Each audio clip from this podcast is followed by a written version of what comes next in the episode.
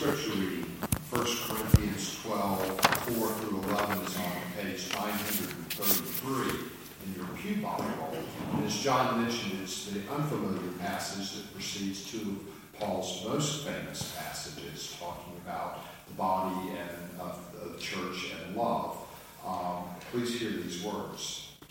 Now, there are varieties of gifts, but the same Spirit. And there are varieties of services, but the same Lord. And there are varieties of activities, but it is the same God who activates all of them in everyone. To each is given the manifestation of the Spirit for the common good. To one is given through the Spirit in the utterance of wisdom, and to another the utterance of knowledge according to the same Spirit, and to another faith by the same Spirit to another gifts of healing by the one Spirit, to another the working of miracles, to another prophecy, to another the discernment of spirits, to another various kinds of tongues, to another the interpretation of tongues. All these are activated by one and the same Spirit, who allots to each one individually, just as the Spirit chooses. Please bless these words.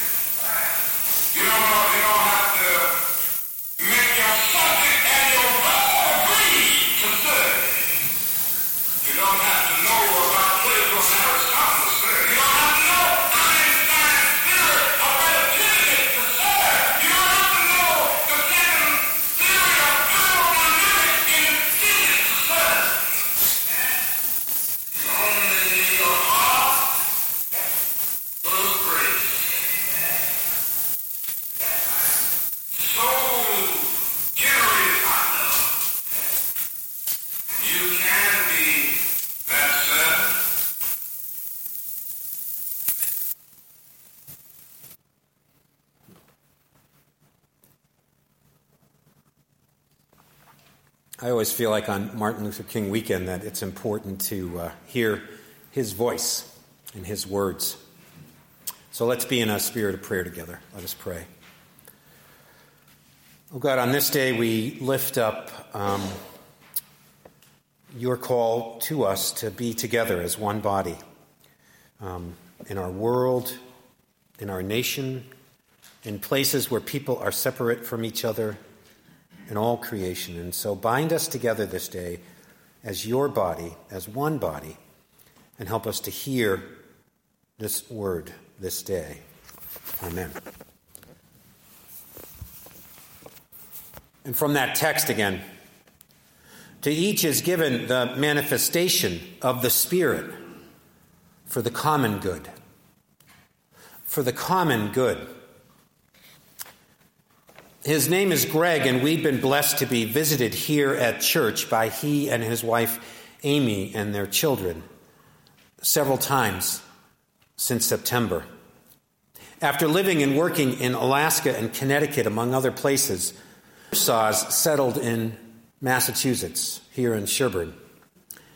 I called them this week, you see, because Greg, or should I say, Lieutenant Commander Greg of the United States Coast Guard, Greg is in a very tough place right now. Greg is among the 800,000 federal employees nationwide who are foregoing a paycheck, and in his case, who have and are still working without pay and almost for a month now. I spoke to Amy Thursday, and she said that they are hanging in there and doing okay, but she also asked me to ask all of us to pray for all those folks who are hurting because of this shutdown. Coast Guard families like hers, Park Service folks, IRS workers, the weather forecasters who are right now sitting at their computers tracking this winter storm, all of them worried about making the rent or making a mortgage payment, getting a prescription filled or filling the kitchen pantry with food, paying their child's college tuition, or paying the doctor. And the thing that ties them all together, besides getting caught up as the victims of people who I believe are not doing their jobs, not at all, is that all of these folks, like Greg, they work for the common good. For the common good. In large and small ways, they work to achieve the greatest good for the greatest number of people. They do work that is collectively done on our behalf as citizens and neighbors. They do work that cannot be done alone or solo. Work that is public, not private. Work that is not for profit. Work that very often is vital to our collective life as a nation. National defense and airport security and caring for the hungry and caring for the earth. The common good. This is the ideal that we as human beings are called to in this life. Not just to devote ourselves to personal enrichment alone, but so too we are also called by civic responsibility and by godly responsibility to come together and to work together and to support each other as we live together as one. One world and one nation, one state, one city or town, one neighborhood, one family, one church one body of Christ.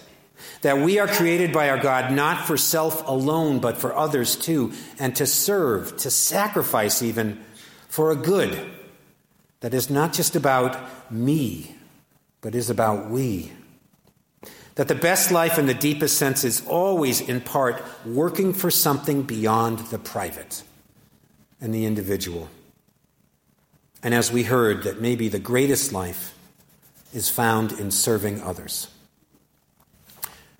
As the Reverend Dr. Martin Luther King Jr. wrote in his August 1963 letter from a Birmingham jail, in a real sense, all life is interrelated. All men are caught in an inescapable network of mutuality, tied in a single garment of destiny. Whatever affects one directly affects all indirectly. I can never be what I ought to be until you are what you ought to be, and you can never be what you ought to be until I am what I ought to be.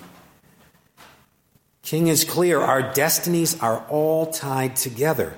We all rise together, we all fall together, we all live together. And much of the time, we depend upon each other for life and for safety and for care mutually. And so, when government works as it is supposed to, when citizens come together and work together as we need to, the results of that communal cooperation are amazing, and it's so easy to take it for granted, right?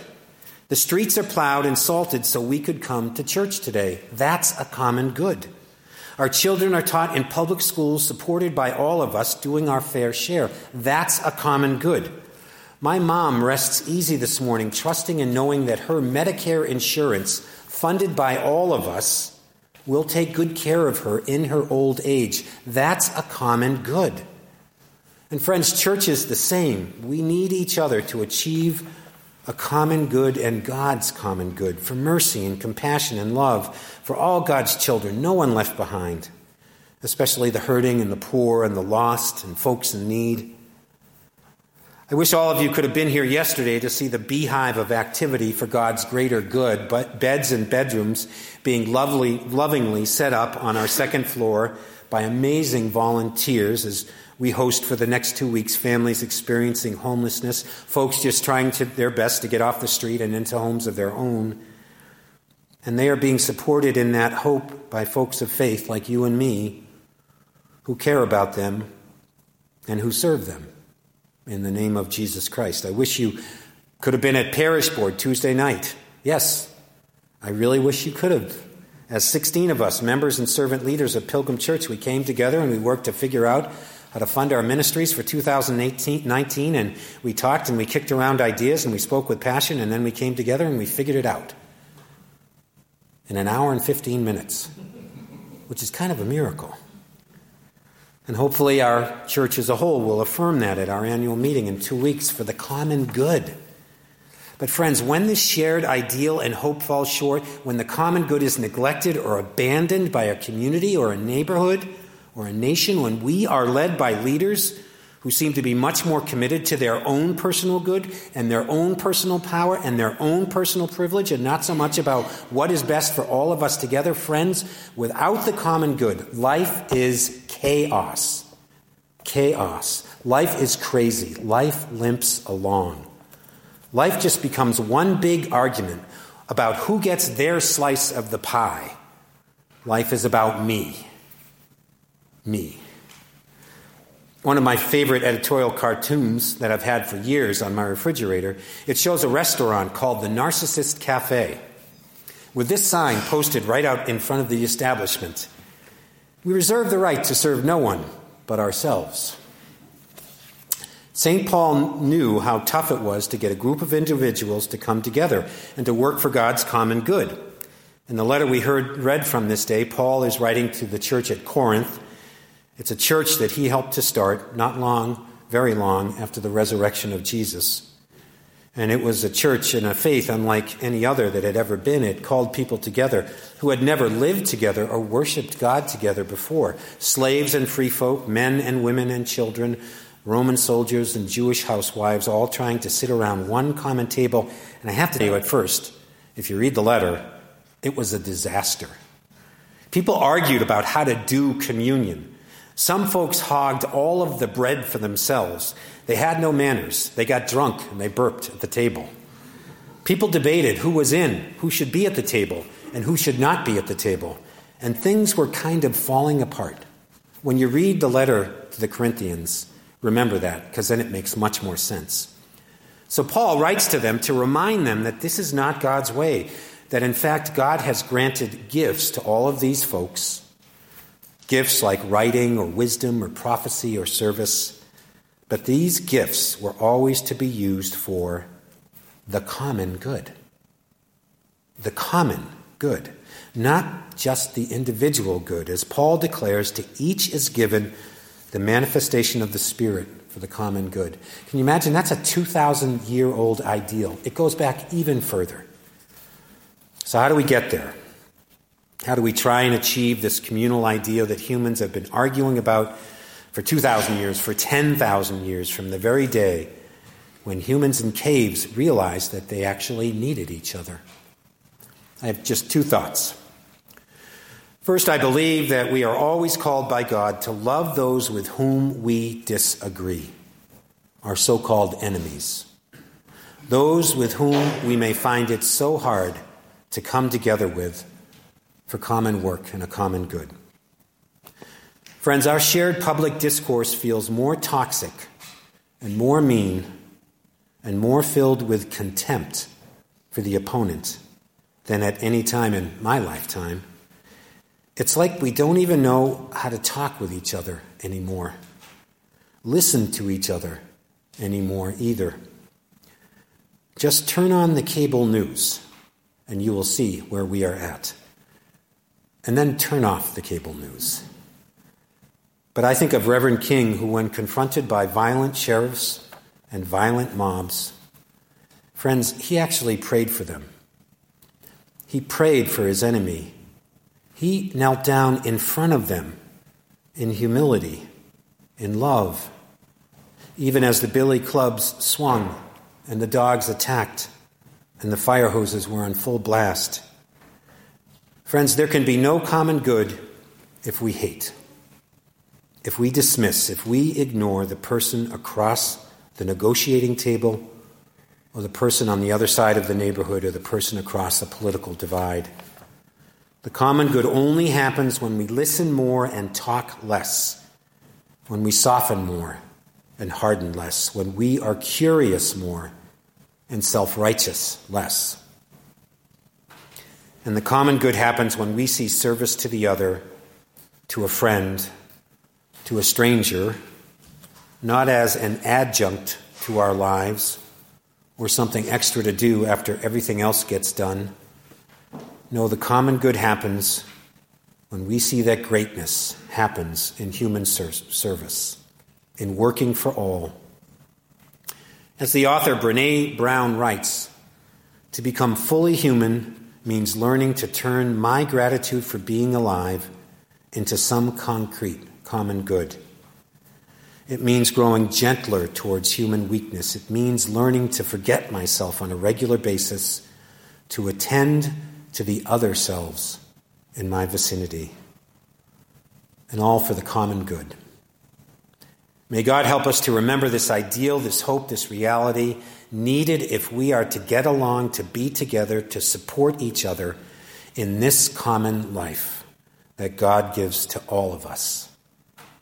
God bless us and God bless the common good. Let all God's people say in common, Amen.